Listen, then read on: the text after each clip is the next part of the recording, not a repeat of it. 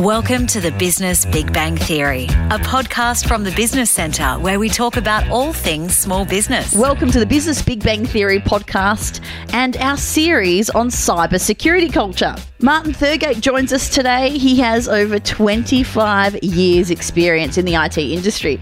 Martin proudly holds the position of director and equal owner of Diamond IT after joining the business in 1998. His mix of both technical knowledge and business acumen makes Martin one of the leading IT experts in the region, with unique skills in helping businesses understand the benefits that a strategic technology partnership can deliver. His vast industry experience and sound knowledge of cybersecurity and cloud solutions allow him to craft technology solutions that support business objectives. Martin is most passionate about helping other businesses harness the agility, productivity, and security that modern technology offers, and sharing his experience to help them gain a competitive advantage. If you have a business problem or question, get in touch with us. We can get our team of advisors and experts to help you with your business problems in an upcoming show. Hi, I'm Kristen And I'm Sarah.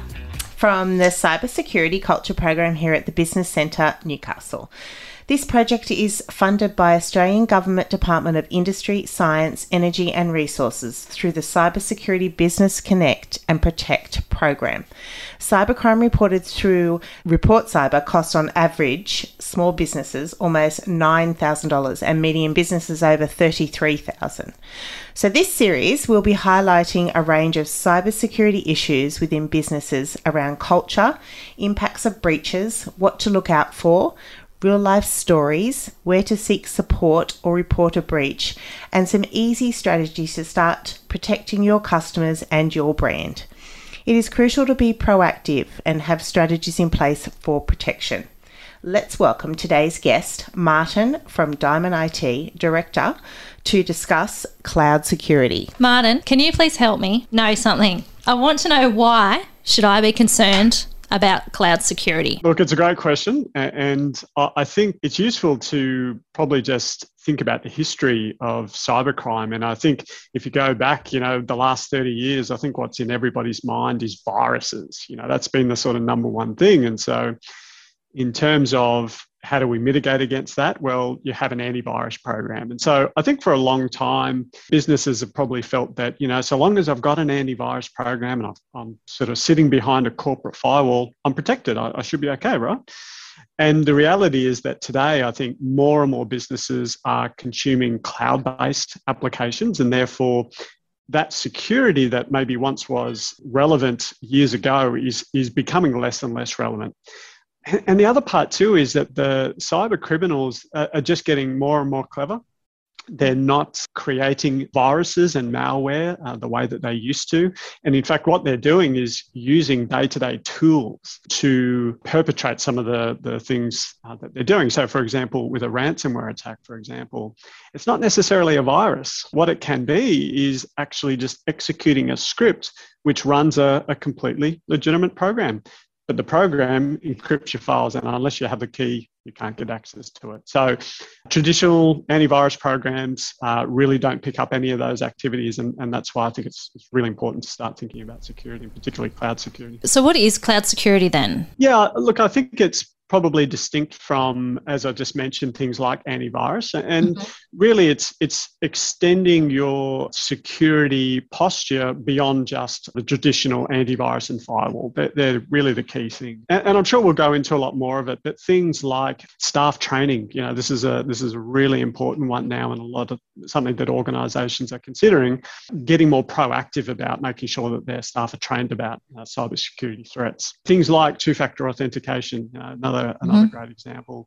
Uh, using a password manager you know uh, mm-hmm. if you're like me you've got you know literally over 100 different passwords to various mm-hmm. different sites and applications that you go to. So it's Yeah. really important to have a password manager. You're not going to be able to remember those passwords. And the worst thing you can do is write them down or put them in a hmm. text file on your computer or something like that. You know you're just asking for trouble. So you know there's there's lots of just these little simple recommendations that when you add them all up they can make a really big difference So, what are those main types in of cloud security for me to be aware? I mean, I, think I use it in my day to day. Let's. I'll just. I don't want to promote anyone in particular, but I think Google's a good one. I think. I mean, I put all my photos and store them, I, I guess that's cloud security. Is that right? Is that one of the one main ones? Yeah, look, it definitely is. You know, even if we think about ones that all of us have, so not even just in the business environment, but but all of us, you know, might have Facebook. We've got some kind of you know social media.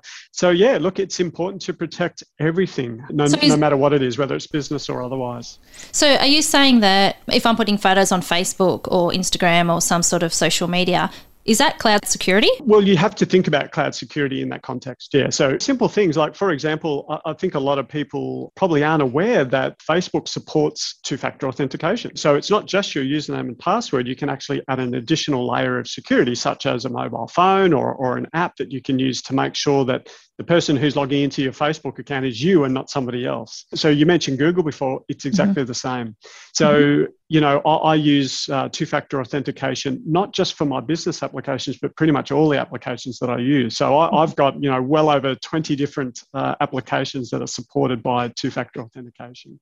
So that, that's a really simple one, I think, is, is two factor authentication. I think it's one that everyone's heard of. So okay. I probably won't dwell too much on that one, but okay probably the recommendation that I'd have for people there is to think about it going beyond just, for example, your Office 365 environment and, and some of your you know core applications, you can use it to protect a lot of different applications, and you absolutely should turn it on if it's uh, if it's possible. Do you have a part-time business that you'd like to take full-time and beyond?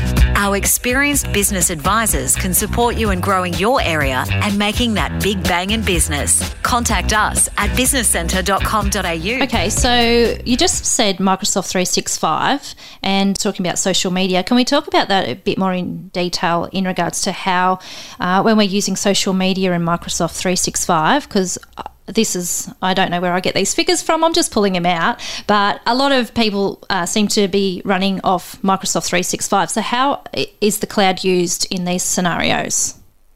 Yeah, great question. And, and I know for Diamond, you know, a lot of our customers, the vast, vast majority of them are using Office 365. Uh, and that would be the same for most businesses, I think. Mm-hmm. So yeah, look, this is a great one to talk about. And, you know, there's lots of different steps that you can take to, to secure your O365 cloud environment. We already talked about multi-factor authentication, but there's, there's many others too. And one thing that people probably don't realize about O365 is that by default, when you initiate a tenant, the security is is quite low. And and really, I think Microsoft's strategy around that is that they want the system to be very usable and user friendly they don't want it to be difficult to use. And so there's always a trade-off between usability and security. And so yeah, again, when you when you enable that tenant for the first time, it comes up. It's it's got a lot of things uh, that are sort of probably on by default, which when you you know investigate and look at it, you probably want to disable potentially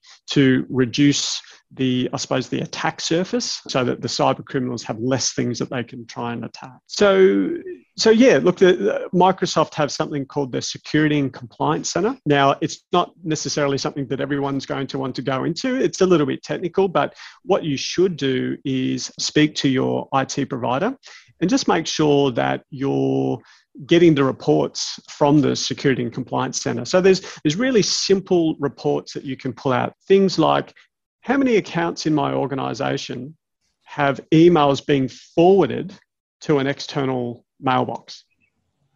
Now, when you think about that, you know, generally speaking, you shouldn't need to have emails being forwarded outside of your organization. And that's actually one of the main ways that the bad guys can infiltrate your, your environment and get information from your network is by setting up forwarding rules. Mm-hmm. So that's just a really simple report that you can get sent to you, say, once a week that says, here's how many accounts in our network have email forwarding turned on. Ideally, it should be zero, but again, it just having that information could be a signal that oh, wait a minute, there could be uh, there could be a, a, bad actor inside my network. So there's lots of reports like that that I think just everyday business people can receive through Microsoft and through O365. So, what businesses are those that would be using the forwarding function? Yeah, look, uh, th- there shouldn't really be many reasons to forward emails outside of your organization. Okay. I, I th- the ones that come to my mind are things like maybe, know, things like marketing, if you're using a, a sort of marketing uh, an external marketing provider or something like that, and you needed to forward those emails uh, directly to a third party. That might be one reason, but but yes, uh, generally speaking, there's there's not many good reasons to have emails being forwarded outside of your own organisation, and it's it's a signal generally that that there's actually a, a perpetrator inside your network. And will I know that? Uh, without the reports, you won't. Yeah. Right. So, so this this is the, the the important thing, and this is probably the message um, that I've I've got for people today is that Microsoft have these capabilities. They have these great reports that that you can uh, get access to, but they're not on by default. Right. So you need to speak to your IT provider, or if you're, you know, an IT person yourself, you can go into the O365 administration portal and you can actually enable those reports and make sure that they're they're getting sent to you. E- email forwarding is just one example. You know, there's, there's many many other examples. So, for example, you might want the report on how many people have full administrative access to my entire uh, O365 cloud environment. Now, again, the, the number of those should be very, very limited, maybe one. Okay. now, if suddenly uh, you receive a weekly report and you notice that all of a sudden there's two or three new accounts that have you know uh, privileges to your entire organization again that might be a signal that there's something going wrong and that there's actually a, a bad actor inside your network if I come to you, you'll be able to go through my information and help me out with my 365, for example. Yeah, no doubt, no doubt, and, and, you know, Diamond can certainly help in that regard, and and you know, your IT provider should be able to to um, help you just ensure that you're going through a process of hardening your environment. So another great thing that Microsoft have is they ha- they give you a scorecard. It's actually a security scorecard, Okay. Uh, and that, I think that's a great initiative, and they, they did that quite a few years ago now. But um, it, it gives you a rating, and it's a, it's out of a it's quite a large number. It's in, in the many hundreds. But again, a lot of organisations when they turn on their O365 tenant, a lot of the things that, that they can secure aren't secured by default. And it's really going through that scorecard and saying, oh, okay, that, that's, that's something that I think I can enable. It's not going to have a, a, an impact on, on the usability of the system. So I'm going to go through and actually turn that feature on, or it might be actually turning something off um, to make my environment more secure. So, yeah, strongly recommend the, the O365 scorecard if people haven't had a look at that already you mentioned it right at the introduction there that small to medium businesses are being really heavily impacted by cybercrime. And, and it's not just, you know, as I said at the beginning, it's not just viruses. You know, payment diversion fraud is probably the number one thing that we're seeing uh, at the moment. So, for those that aren't aware, payment diversion fraud is generally where your O365 environment, in other words, your emails, get compromised, but you don't know that it's compromised. And so what happens is a bad actor starts to see all of the correspondence that you've got happening with your your your customers and your your uh, vendors, um, and they basically sit and wait. And what they're waiting for is an opportunity to intercept an email and to actually put in some different bank account details on a payment. So, for example, um, you might have a distributor that you pay on a monthly basis, and they send you uh, a monthly invoice. So they just wait for the for the right time, and as that email comes in from your distributor, they quickly delete the email before you see it, mm-hmm. and they actually deliver an email that looks exactly like the distributor's email. It's got everything the same, but the only difference is the bank account details. So you go ahead and pay your monthly invoice like you normally would, thinking, oh yes, you know, I'm, I'm, I'm paying my uh, my supplier as I always do. But in actual fact, what you've done is you've paid the bad guys.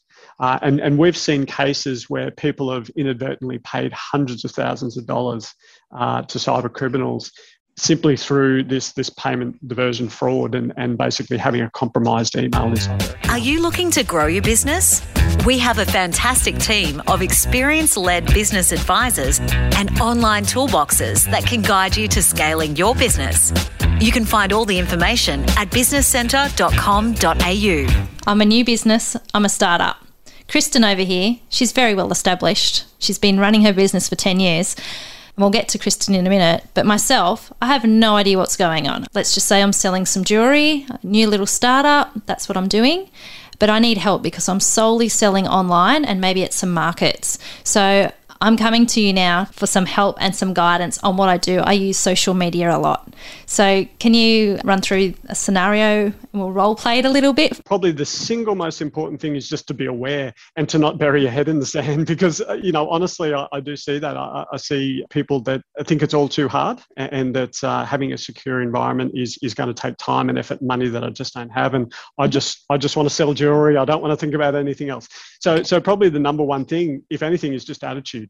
Okay. Um, so probably the second thing is the, the concept of being aware and not just yourself but your entire organization so you need to make sure that your staff are aware of cybersecurity threats okay. so one of the, the basic ways to do that is just cyber training so it's mm-hmm. something that diamond does but it's something that there's you know a lot of organizations do as well there's even training that's online okay. and look, I think this is really a, a, critical concept for people. As we, we call it the the human firewall. So everyone's everyone knows of you know the firewall that you have for your business, which is you know a box that sits in the corner and you know routes all of your your internet traffic. But what we're talking about here is actually more a behavioral firewall. So what, what does that mean? It just means people being aware of threats. So for example, um, let, let's say somebody discovers a, a USB stick that's on the reception counter in, mm-hmm. in your organization. Now, you might think, oh, fantastic. There's a free USB stick. Nobody's claiming it. I might just throw that into my computer and away I go. If you're not aware, you might have just infected your, your organization's network and, and potentially a cloud environment as well. Okay. So, just the awareness of what are the techniques they use to compromise my network. Mm-hmm. And, and through that knowledge, you will know okay, if there's a random USB stick that just suddenly appears, uh, throw it in the bin. Okay. okay. whatever you do, Good do tip. not put it in the computer. Yeah, okay. throw it in the bin. Uh, stuff like that just shouldn't happen. If you get uh, an email from a supplier that, uh, that says, oh, our bank account details have changed, you know, okay. please pay into this new bank account. Again, using the same example that we had before, that should immediately trigger in you uh, a question of, okay, well, that, that's unusual. I wasn't expecting a change of bank account. Maybe okay. I should actually give them a call. Maybe I should get somebody on the phone, call a number, I know who they are, and say, okay. hey, did you just send me an email to say that the invoice needs to be paid into a new bank account? The answer might be yes, but it could be, oh, no, that's, uh, you know, no, we don't have a new bank account. And again, that's then just a signal for you to, to realize. So mm-hmm. that all comes about just from training and awareness. Okay. Uh, and, and, I know that the Business Centre are, are, doing things around this as well. It's really just important to not put your head in the sand, be mm-hmm. aware of it, and, and tackle it front on. So that, that's probably my number one strategy for, for businesses is just, just, just to be aware. We, we talked about some of the other strategies as well, and they're probably more technical in nature, but just things like use a password manager, um, mm-hmm. have two factor authentication set up. All of those things are really important as well. But yeah, again, I think the number one thing is just to, to um, have that training create a human firewall, and I think you'll go a long way to protecting. And what about Kristen over here with her really amazing business? It's doing really, really well. What advice would you have for her? Uh, she doesn't use USBs because I think her computer doesn't accept them. It could be a new Mac or something. no, I'm talking oh, a new, new one. Ones, new ones, yes. Yeah, yeah. Okay. So, well, the old ones do, don't the, they? Yes. Yeah, and you're, you're a company of about, I'm going to say, let's say 200, and everyone at the moment is working remotely, and some are even globally. So tell me some cloud based security around that, and, and what are some things that she needs to know and be aware of, and, and how can you help her? She has a firewall and she has a password manager, but that's that's the scope of it. Yeah, I understand. Yeah, look, for larger, more mature businesses, there, there definitely are some different considerations. So I think one of the main ones is, you know, whether it's an internal IT IT team or whether you're using uh, an outsourced provider, typically in a mature business that's been around, you've got 200 staff, you're going to have pretty good protections in place. So you're going to have antivirus, you're going to have firewalls, you're going to have all of those standard things that we all we talked about this morning and that we, we know are important. What more mature businesses need is better visibility. So the traditional tools that, that can protect a network don't necessarily alert the business or the IT team to threats that are actually happening in real time. So there's particular tools that you can use to actually gain visibility about what's going on. And let me give you a really simple example of that. let's say that you've got um, a user John, and John, you know, is based in Newcastle, and and you know logs into his Newcastle email at say 9 a.m. At 10 a.m., that same user John logs in from Russia. I'm picking on Russia here. now, is it possible for John to get from Newcastle at 9 a.m. to Russia at 10 a.m.? Is that is that physically possible? Of course, it's not. Mm. And so, while that won't necessarily trigger a protection, there's nothing that stops that from happening. If you have the appropriate monitoring tools in place, the appropriate visibility, then you'll be able to pick up that something's gone wrong there. And perhaps that person's actually given away their credentials and now a bad actor is logging in as them to, to their to their emails or, or something else. So the way that I would explain this is to think about, I suppose, you know, your your um, your business, and you know, you might, or, or your house, for that matter, you might put, you know, you put a lock on the front door, you might put a lock on your windows, um, you might install uh, an alarm system. These are all analogous, really, to the protections that you put in place for uh, protecting against cyber threats. But that's distinct and different from having, for example, a CCTV camera system. So the CCTV camera system or a movement sensor, it's monitoring what's happening in real time. And so again, if we if we take that analogy back a step, I think what a lot of even mature businesses do is they focus a lot of attention on protection and taking the strategy of i'm just not going to let the bad guys in. That's my strategy is i'm going to do everything i can to stop the bad guys coming in. And really that's unrealistic. These days it's not a question of if but when you're going to get a compromise. You will get compromised.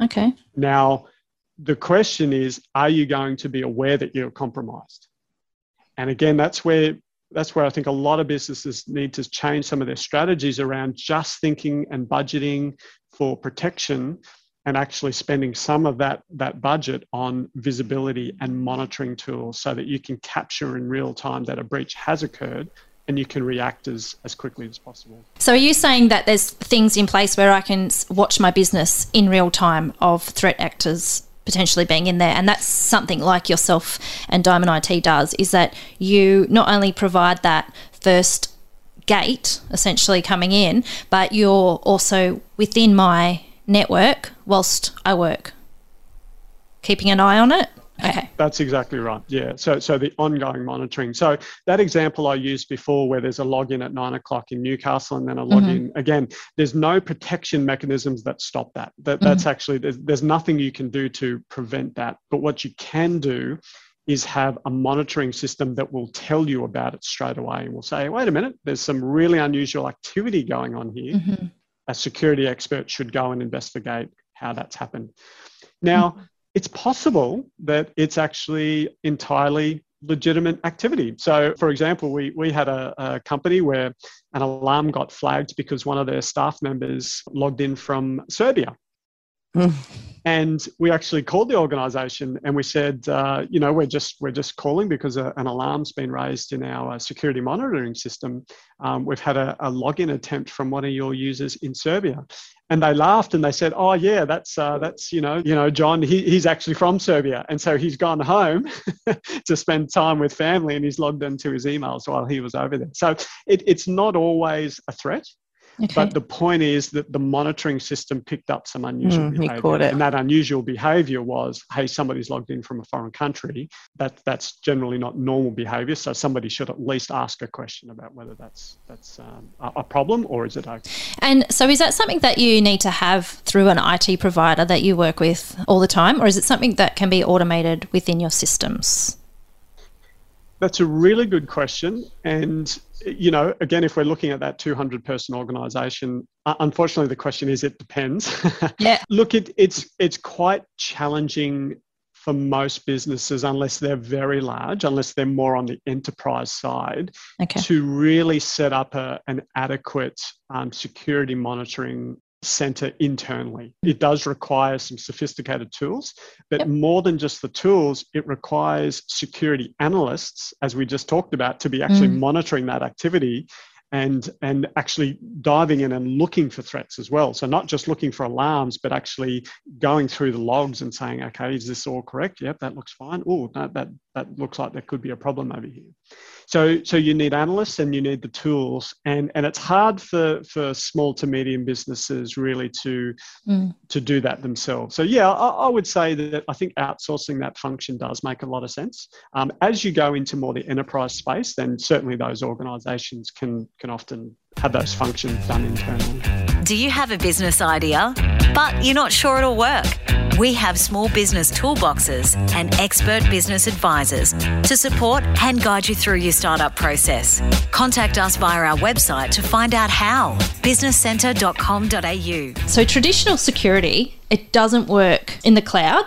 For, and please stop me and remind me or you know edit me as you will but is this because there's no like perimeter to protect there's the manual processes can't occur without the necessary scale or speed, and the lack of centralisation, which makes it visibly extremely difficult to achieve. Are they some of the things that you've been alluding to in regards to firewalls, etc., earlier on? Yeah, 100%. 100%. So, a really great example of this that I see all the time is Dropbox. Okay, cool. So, yeah, yeah, what people do is, you know, they need to share a file with another company. Mm-hmm. And you know maybe the the organization that they're working for right now doesn't have a mechanism for for sharing large files, and so they just take it upon themselves to create their own personal Dropbox accounts so that they can share these large files. That's really hard for IT administrators to manage that because what you've got is somebody using a personal Dropbox account, putting company information into that personal Dropbox account to then share it with other people. Now, what happens when that person leaves the organization? Mm. They've actually potentially got this sensitive company information in their own personal Dropbox. So that's where, again, you know, uh, yeah, as we talked about, stepping beyond just traditional um, antivirus and, and having a firewall, this is where cloud is so much more complex from a security standpoint because there's all of these different, you know, the term is attack surfaces. There's all of these different functions and, and uh, applications that, that are used. And as IT administrators and, and IT service providers, we need to be thinking about, well, how do we protect all of those different applications, not just the ones that are inside the organization? That's a really good point that you just said that with the Dropbox. I'd love to explore that more, if that's okay with you, because that's, to be honest, I've never thought about that. Yeah. Yeah. Look, I, it's it's such a common story. I hear it all the time, and you know, I often hear about organisations where the owner of the business has mandated that uh, we're not going to have a server, we're not going to have a, a file server anymore. I want to just put all of our files in the cloud.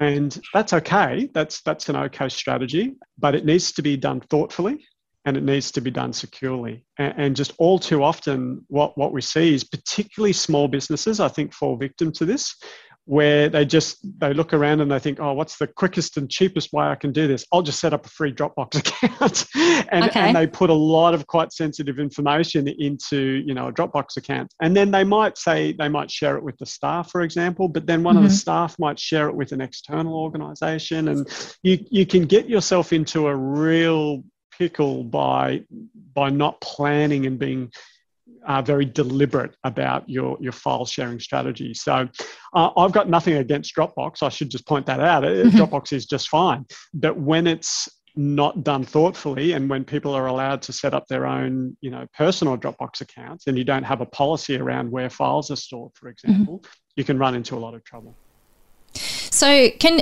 can we talk about also some of the training sessions that you do have and can help me out with our businesses and at what size that you're at yeah, look, we can we can help businesses of all sizes really with that. We, we do typically deal with, uh, I suppose, more medium-sized and, and larger organisations, but yeah. the training strategy we have is, I suppose, it's really twofold. We we'd like to do face-to-face training coupled with some online training and, and we actually set up a program of online training for people.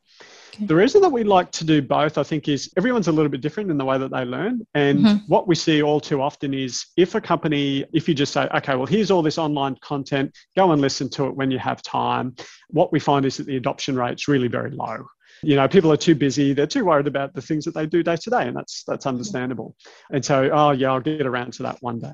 So we, we generally find that there's quite poor adoption if you just simply go with a cloud-based online training system. So okay. we, we like to do both. We like to kick things off with an actual personalized session where one of our um, business technology consultants actually comes out and delivers some personalized training. Mm-hmm. What we then do is because training is not a one a, a, sort of single event. It's, it's obviously something that's ongoing over time. So okay. what we do is then set up some online training and we set some goals for people to achieve these online trainings before a certain time frame coupled with that what we do is some testing.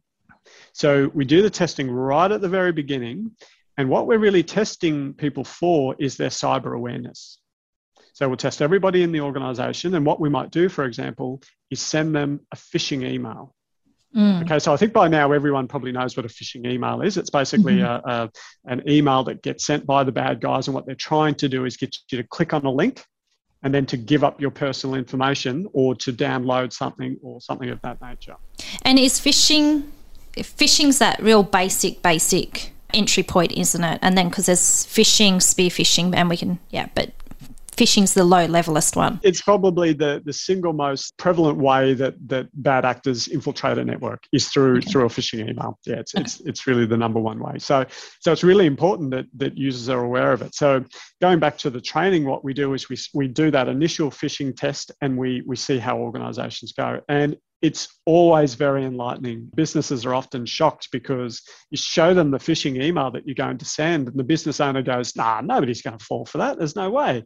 And then you send them the report, and lo and behold, you know, 15 or 20% of their staff clicked on the link Okay. And then a further, you know, five or ten percent actually gave up personal credentials. It's really astonishing to see that when you when you run that first test, you'll be very surprised at probably, I suppose, the lack of cyber awareness. So yep. what happens is we keep doing those tests and then after 12 months, we then compare back to where you started. And it's really amazing to see those results. Um, if, if you do the cyber training and you, are consistent with it and you make sure staff are actually um, taking some time out of their day to, to get it done. And these are very short snippets, by the way, you know, often they're just yes. five ten minute sort of short uh, online training. In 12 months' time, you see those results drop right down and, and, and oftentimes down to zero uh, which is exactly what you want. But uh, yeah, it's always a surprise to business owners uh, that first time around. The first report that they get when they uh, find out, you know, 20% of their staff or more have fallen victim to a phishing attack. So having those upskilling uh, opportunities as well, does that give you a bit more credibility uh, within a business that, that you've personally seen by able to have it listed somewhere on your website? Yeah, I, I, think if you mean, you know, how important is it in terms of things like, you know, insurance companies uh, are okay. taking this very seriously now. You know, so if you can demonstrate that you have a cyber training program, you know, that mm-hmm. might actually reduce your premiums, so your cyber cyber protection premiums. There's lots of different industry bodies now too, depending on which organisations you deal with. So if you have anything to do with the government, whether that's defence or, or anything to do with, with health, actually there's a lot of mandates now around the certain cyber posture that you need to have. And training is actually one of the things that, that is actually mandated that you actually must have if you're dealing with a government agency. Yeah, look, I, I think it's it's one of those things that's really important. There, there's lots of other things that are mandated. Anyone that's interested, if they do deal with the government in any form, certainly mm-hmm. check out the um, Essential 8. So if you mm-hmm. just Google Essential 8 Australian Cyber, there's a great website that it's, it's um, done basically by the federal government. And it has a lot of really practical tips on how you can improve your, your cybersecurity posture. Uh, so I'd, I'd, highly recommend uh, that for, for any organisation, particularly not for profits where they might get funding from government. But that's a really common one. They need to start thinking about this now if they're, if they're not already. If you have a business problem or question, get in touch with us. We can get our team of advisors and experts to help you with your business problems in an upcoming show. I'd like to ask you and throw it over to you though. What is it that we haven't touched on today that we would like to talk about in regards to cloud security? What is the most important thing? What do you see coming through? What's your predictions? And I guess how can cybersecurity experts and IT professionals help? Yeah, look, I think maybe the only thing that we haven't really touched on, well, we started to touch on, but we didn't go into detail, was around phishing. Mm. So if we can just circle back to phishing. Let's do that. I think what a lot of organizations do, small and large, is that they implement an anti spam platform. So they feel like they've done all they can. We've put in place an anti spam platform. That's pretty much it. I've, I've got the protection in place. If a phishing email comes through, there's nothing I can do about that. They sort of throw their hands up. There, there actually are technologies available now that go a lot deeper than just your traditional anti spam. And, and I think that's worth people investigating and having a look at. So some of them are offered by you know Google and Microsoft. So again, if we talk about that O365 that we mentioned before, O365 has a has a baseline level of anti-spam protection, but it's really very basic. Oh, okay. And they have an additional feature that you can turn on, advanced threat protection, which gives you a lot better protection than just the, the default. But you can even go beyond that. And there's some really quite clever tools that can essentially view the emails that are coming in. And they essentially run something called a sandbox. Now, that's a mm-hmm. technical mm-hmm. term, but essentially all it really means is that whatever the email is, they execute and open anything that's inside the email. So if it's an attachment, they open the attachment. If it's a web link or a URL, they go to the URL to see what, what it does, see what the behavior is. And let's say, for example, you receive an email and it sends you to a domain, and the domain was only created a week ago. That immediately is going to raise an alarm bell because that's often how, how bad actors infiltrate networks is that they create a dummy domain send it to a, a nefarious web server that, that's got uh, you know malware and and, uh, and and what it does is you know by clicking on that link you're going to this infected site and you're actually infecting yourself just by going to that to that web link mm-hmm. So, so what this sandbox environment does is it sees that activity and goes, "Oh, there's some bad stuff there, so I'm not going to deliver that email, and I'm actually going to deliver it out." So, so if you think about traditional anti-spam, what it's really doing is it's just looking for keywords or really obvious signals and signs that this is this is a spam email and it should be ignored. Okay. But the bad guys are just getting more and more sophisticated and, and they know that everyone has anti-spam protection in place or basic anti-spam protection and so they're getting more and more and more clever, I think, at working around the traditional anti-spam. So that's that's probably one additional thing that I'd probably add just to the conversation is have a think about some more advanced anti-phishing protection. Uh, it can be expensive. Uh, that's that's probably the one downside is that the the there's some great tools out there, but they do cost more. Mm-hmm. But I, I think I really do think it's worth considering because, as I said before, it is the number one way that uh, cyber criminals are gaining entry into people's environments, cloud environments in particular, is through phishing email. I guess I would also like to say on that. Uh, let's just say my personal email. Let's just say I don't have all those extra protections on there for my personal. Okay. Mm. However, for my business account accounts, I know for a fact that a lot get quarantined. So I guess that's what this sandboxing is. So my IT provider, it stops, it comes through, but it doesn't actually come to me straight away. It sits over in a different little folder, and I have to take myself into that other little folder once I realize that that's there and go, oh, hang on, I was actually waiting for an email from Diamond IT, but for some reason my other IT provider has put him in this little sandbox and they're waiting for me to say, no, this is legit, and I'm going to hit accept. So that's what you're saying, isn't it? So, you know, I'm protecting myself. Yeah, actually, it's it's beyond quarantining. So, okay. so quarantining's actually been a standard part of anti-spam protection for a really long time. So, this is actually a step beyond that because okay. what, what happens in the quarantining process is that as an email comes in, the whole email gets looked at and evaluated and gets given a score. Okay. And the score is based on a whole lot of different factors. Is the domain sure. that it's coming from new or old? Is, you know, all of these different things. Um, and based on that score, if it goes below a certain threshold, it goes into mm-hmm. a quarantine. And that's what you're talking about. Is you, okay. you no doubt get sent a, a, list of emails that are being quarantined, and if one actually looks like it's a false positive, and actually I, I, that's a that's a legitimate email, you can click on a link and, and it sends you the email.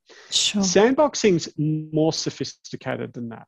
Okay. It's cool. it's not just giving your email a rating. It's Mm-hmm. actually executing all of the different things inside the email. So it's actually looking at the behavior. It's actually using artificial intelligence to look at the behavior of everything inside that email. Again, whether it's an attachment or whether it's just a URL link. So yeah, it's it's a level beyond just just anti, uh, the traditional anti-spam and quarantining system. That's really cool to know. It is. Yeah, Yeah. definitely cool. Didn't really, uh, didn't understand that you could do all of those sorts of things. So that's really good. Hmm. All right, so to sum up our chat today, what would be the three key takeaways from Let me guess. Let me guess. It'll be a password. multi multi-factor? Yeah, I, I'm, I'm going to sound really boring here, but yeah, you're absolutely right. I think I think staff training uh, is probably Okay. if I had to put Okay. one at the top of the Okay. list. Staff Yeah, good training. one. You know, I, I just think that's so important. Forming that human firewall is just so important because I, I, I can't say it enough. It, it's not a question of if; it's a question of when. You will have a breach at some point. I, I almost guarantee it. And a lot of business owners I know will be nodding their heads and saying, yes, we've, we've had one at some point. You know, we've had some serious breach. And so the more educated your staff are, the more aware they're going to be to those threats and the less likely Yeah. you are to have uh, have a compromise. So that's number one. Makes so much sense. Yeah. Yeah, look, it really Yeah. does. And and but you're right. You know, the other things are the obvious ones. You know, make Mm. sure you have multi-factor authentication on as, as many of your cloud platforms as you possibly can. You know, don't think of it as an inconvenience. Just think of it as a necessary lock on the door. Um, Yeah. You know, it's it's not always convenient to have to deadlock your door, but you know, sometimes that's just the price that you pay. And yeah, having, having a password manager, I think is a great idea, and, and everyone should have one. Uh, the worst thing you can do is, you know, have either a sticky note or, or a text file on your computer or something like that with all of your passwords written down. You you are absolutely putting yourself at risk if you have anything like that. So yeah, get a password manager if you don't have one already.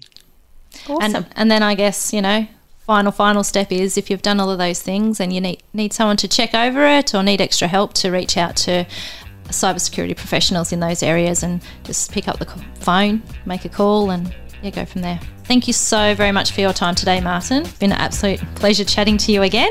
So thank you. Thanks so much for listening. If you'd like to learn more, we recommend checking out our Cybersecurity Culture Program. This project is funded by the Australian Government Department of Industry, Science, Energy and Resources through the Cybersecurity Business Connect and Protect program. Whether you have a micro, small, medium, or large business, cybersecurity is everyone's business. It's up to everyone to be aware, know how to protect, and how to act if breached. Feel free to reach out and connect with our cyber experts to review your cyber fitness, strengthen your cybersecurity, and implement strategies that will help protect your customers and your brand. Call the Business Centre on 4925 7700 or connect via our website businesscentre.com.au. Would you like to connect with Martin from Diamond IT? Contact us at the Business Centre and we'll pass on your inquiry. Thanks for listening to the Business Big Bang Theory podcast. If you enjoyed our podcast today, please review and rate us through iTunes and follow and share on Facebook, Instagram, or LinkedIn at the Business Centre.